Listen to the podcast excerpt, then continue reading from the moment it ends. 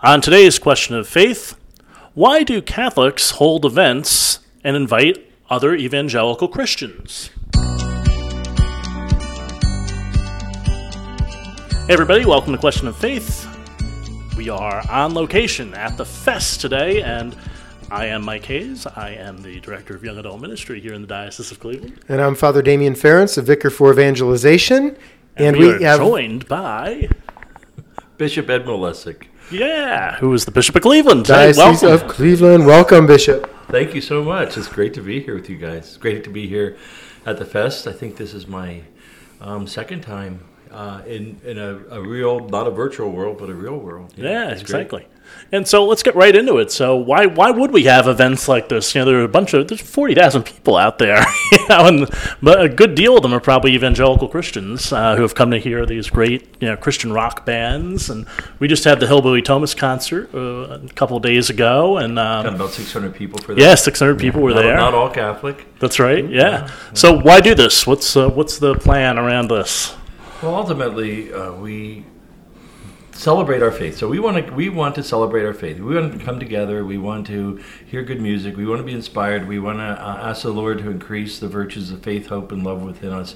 And we want to remind ourselves that we are a church. We're not just individuals going to Jesus, although we have to have that personal relationship with Christ. But we go as a community, gathers us together. And not only does he gather us together, but he tells us to gather other people with him together to go on pilgrimage with us. The more, the merrier. And I think one of the great things about um, the Hillbilly Thomists, which was outside at St. Wendelin's, and, and people could see us as they were going by, and, and here at the fest, where you know it's a predominantly Catholic crowd, but there's an awful lot of um, non-denominational Christians out there and Christians of other faiths.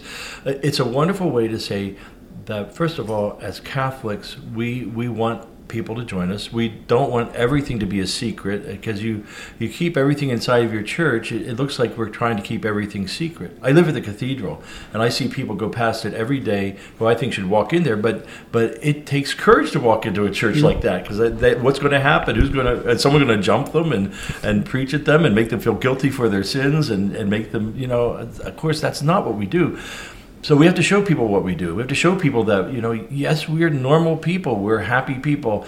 We're normal, but we have a little abnormality because we do not want to stay in this world. Nor do we want to mm. embrace the craziness of this world. We want to embrace the mercy of Jesus Christ. So we want to show them, look, we are happy people. We're healthy people. We, you know, we're psychologically, for the most part, fit people. Not, myself excluded. But but but but you can join us too I, I, I, just passed a church somewhere. It was. Um, it wasn't in our, our, our diocese, I don't think, and it was not a Catholic church, but it said perfect people are not allowed. mm. Which I thought, yeah. we are a group of recovering sinners. We're here, you know, and, and sometimes we fall, um, but along the way we can we can be happy. I mean, one of the great tr- traditions of the Catholic Church is being able to to get together and enjoy life hmm. because life is a gift from God. So we're showing that. We're getting outside the church. We're letting people say, hey, this is something the Catholic Church does and does well. It provides good music, it provides a time of prayer, it provides a family oriented atmosphere, uh, and, and it looks good. It looks good. One of the things I know, Bishop, that you wanted from us was to be present here, uh, the diocesan team, so people get to know us and see our faces a little more. So we have the tent right next to the band's merch tent, and we have some items for the Eucharistic Revival that are out, uh, bandanas that we've been giving away, and stickers. And a few young people came by, and I don't even know if they were Catholic, but they said, "Are these free bandanas?" Yeah. So sure enough, five minutes later, they walk by. They're tied in their hair and around their neck and we do share in common with our non denominational brothers and sisters the belief in the Holy Trinity and the belief that Jesus Christ is Lord, that He's risen from the dead. And I think to share some commonality in music and praise and worship is really important. And also at our table, I don't know Francine or Terry or who put them out, but they have a pamphlet that says five misconceptions about the Catholic Church. And I've seen people walking by taking those too. Mm-hmm. So mm-hmm. this is a nice opportunity to let people get to know us. We get to know others, building what Pope Francis calls that culture of encounter. And so it's a hot day, but it's a fun day. Yeah, absolutely. I think you're absolutely right, uh, Father Damien. We, the Lord prays that those who follow him be one. You know, we know that there's uh, some divisions in the church. So, uh, do we continually focus on those divisions? I mean, there, there's they have to we have to take them seriously. That we do believe that there's seven sacraments, and others churches believe there's two or three, and one of us is right and one of us is is wrong. But we have to focus on the the fact that in our baptism we're all um, graced by by Jesus Christ. His Spirit flows in everyone who's been baptized, Catholic. Um, uh, Episcopalian, Lutheran, non-denominational. that makes us brothers and sisters. And in every family, we have some disagreements and differences of opinion, but we have to come together and be one. That's what the Lord. We must answer the prayer of the Lord that we all be one, mm-hmm. and that means we have to sometimes sit down and have some honest discussions. But along the way, we can kind of stop and just enjoy the fact that we're Christian. So mm-hmm. everyone out there is doing the fact that they're Christian, and I think again, there are some people who come and are surprised that Catholics are Christian. That's right. right. And even you know they don't know it. They're like, oh no, we really are. That's we right. Really exactly. Joining in in the praise and worship, praying together. Yeah, here, which is awesome. Absolutely. The, yeah, the other thing too is you know you mentioned baptism. You know, we're a religion that doesn't rebaptize people. So if you were a Protestant and you wanted to, to convert to Catholicism, we don't rebaptize you. There are other mm-hmm. Christian denominations that do that. They're baptized. They're baptized brothers and sisters of the Lord. They're gifted with the gift of the Holy Spirit that reminds them of everything that Jesus taught them you know, and uh, same same with us. Same with us. I ran into Patrick Warner earlier this afternoon, who I met. He came to the fest last year, and then I met him the very next day, I think, or maybe the day before. I don't remember the exact date, but it was the first night of Nine Nights a Night Prayer. And then I ran into him again the last night of Nine Nights of Night Prayer. And this past uh, Easter Vigil, he came into the church. He wanted to go deeper. He was interested in the liturgy. He was interested in beauty. He was interested in Mary and her mm-hmm. relationship. And he actually took the name Mary uh, for his confirmation name, which is yeah. pretty cool. And found us through Instagram, of all places, right? Right, yeah. yeah. So it's important the church is outside, but also on the internet. Do you know what he was doing after I, I was at the Rosary tent? I prayed the Rosary. I led the Rosary uh, at four o'clock, he was the person who was leading the rosary after me. That's awesome. yeah, so you have this. The neophyte is leading us uh, in the in the rosary because you know he's we're we're in, on the same pilgrimage. Mm-hmm. We're on the same train. We're all going to heaven, uh, and that's where we want to go. And and he's hopped on because someone uh, put something on a Facebook, on an Instagram page. That's evangelization. Communicate the message, get the message out there. And he heard the message and he said, "Let me look into this." He looked into it. He said, "There's something true here, and beautiful, and noble, and and powerful." And and he said, "And I want what you guys have." That's that's why I think like people who become Catholic after being either unbaptized or another tradition, they come in. There's an excitement.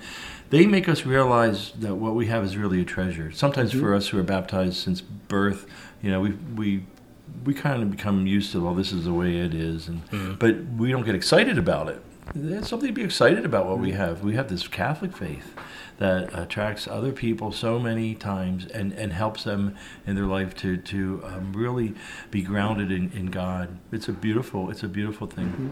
one of our new team members for the diocese is outside working the tent with francine right now kayla who was raised without any faith. She was raised loving nature and human virtue, and then married a guy who was a non denominational. He became Catholic, and in 2019, she was baptized at St. Mary the Falls and is now on our team downtown. And she brings a zeal and an excitement about the faith of one who, you know, came into full communion as an adult, which, yeah, as you say, it's it's inspiring and it reminds us of maybe some of the things we take for granted as lifelong Catholics. She was practically giddy at the ordination uh, for Bishop Woost the other day. She's like, "This is so cool."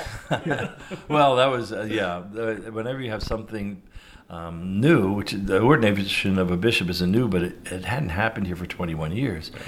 And I have to say, at that mass, the whole church kind of clicked. Every once in a while, you're at a mass, you say, yeah, the priests are in sync, the bishops are in sync, the people are in sync, both lay people and religious are in sync, and everyone knows what we're doing, and we're doing it together, and and and you experience you know, which is kind of a, a, fleeting experience. But when you when it happens, you say, "Oh, thank you, Lord, for giving me this blessing." We experience the church as one. Yeah, mm. we're all doing. We are ordaining this bishop. We are one, one faith. We're handing on the apostolic teaching of the church from one bishop to the next bishop. And what a blessing it is when we're able to experience a liturgy where all of a sudden we just kind of relax in the spirit and say, Thank you, Lord, for letting us be here and watch this. And how important as Catholics ritual is. Like when you put that oil on his head and rubbed it in, like we, it was tangible, palpable. Something was happening here. Yeah, well, you know, we consecrate different things. I always think uh, we, when I go out to bless and consecrate a new altar, I, I pour oil in that altar and I and I smear it. So I, I'm generous with the oil because that oil is now set apart for a special mission, and that is to be the table of the body and blood of our Lord's sacrifice. Right? And when I anointed uh, Bishop Woost's head, you know, of course, I had seen Bishop Perez, Archbishop Perez, anoint Larry Kulick's, Bishop Kulick's head in Greensburg, and he kept it flowing. And he texted me, he said, Ed, I hope you keep it flowing in, in uh, Cleveland. I said, I've learned from the best. and so I poured the oil on um, Bishop Woost's head just as I would pour it on an altar table, and I, mm. I have set Bishop Wu apart to be a successor to one of the apostles. That is his role. And, and I anointed him because after he was ordained, I wanted to make sure everyone knew it. You know, you anoint people who have been chosen by God. And it's one like the the sacraments they're so special because they because we have bodies as human beings, we don't just have to say things; we actually do things, and and we all saw it. Like, and I had a pretty good seat; I was in the first or second row or third row, whatever. But man, you you knew something happened when you had done that. And yeah, I don't know where I, you were, Mike. Well, I, I was by the Mary altar, so I was back a little bit further. But I went back later in the day and watched the live stream okay, because I didn't have such a good view of it. I said I need to see this, you know, mm-hmm. and uh, yeah, same kind of thing. You know, I was, I was like, oh boy Bishop, yeah. Bishop Ed. Yeah. Just really pouring that oil. oil. Yeah, absolutely. At back, you know, one of the, because we were talking about, well, how do you, I've never ordained a bishop before. Yeah, right. So this was the first time I've seen it happen. Then I went back to the tape of my ordination ah. by Archbishop Chaput. I said, I wonder how he, how he did it. And what did he say? And uh, then I saw how he anointed. He did it very similar to what I did. He poured it, then rubbed it in to make sure that it would, uh, go into my brain, perhaps. and was that? I've never seen it. Was it a liturgical apron that you put on that looked like the name, the gremial? Yeah, oh. and the gremial. I also use it. Um, there's another time. Oh, for what else? Oh, I think for the blessing of was. It's put on when I bless the hands of priests sometimes. Mm. Yeah, yeah, and it's put on when I anoint an altar. When I because again it gets pretty messy. Yeah, I've never seen that before. You put on, I'm like, wow, he's putting on an apron. This is going to get messy. yeah. yeah, well, yeah. They said, do you want the gremial? I said, oh yeah, absolutely. I said, make sure he has a towel around his neck too. He didn't. He was. I don't know. Now, did your hands uh, smell of chrism for the rest of the day, or what? Yeah, yeah, yeah. It's a beautiful smell. I always tell the people that I confirm that they're gonna we're gonna know that they were confirmed because we're gonna smell them. They, mm. they smell the chrism on their foreheads, and I, then I say, bring that the aroma of Christ into the world with you. That's one of the reasons why it's a um, a perfumed oil. Chrism is a perfumed olive oil because the smell lingers just as Christ yeah. should cling to us. That mm. that um, scent clings to the uh, to the oil that we use. I can confirm that it still smelled that way. I shook his hand at the Hillbilly Thomists, and I was uh, like, I "What's that smell?" my hands now. No, I think it's pretty much gone. It was two days ago, but. but it, t- it takes us back around to your original question, Mike, about yeah. the fest. Like the s- sacraments are public. That was a public action that lingered with the community for the remainder of the day. It, the Catholicism, yes, it's personal love of Jesus, but it's also communal, and it, and it all comes together, right? Right.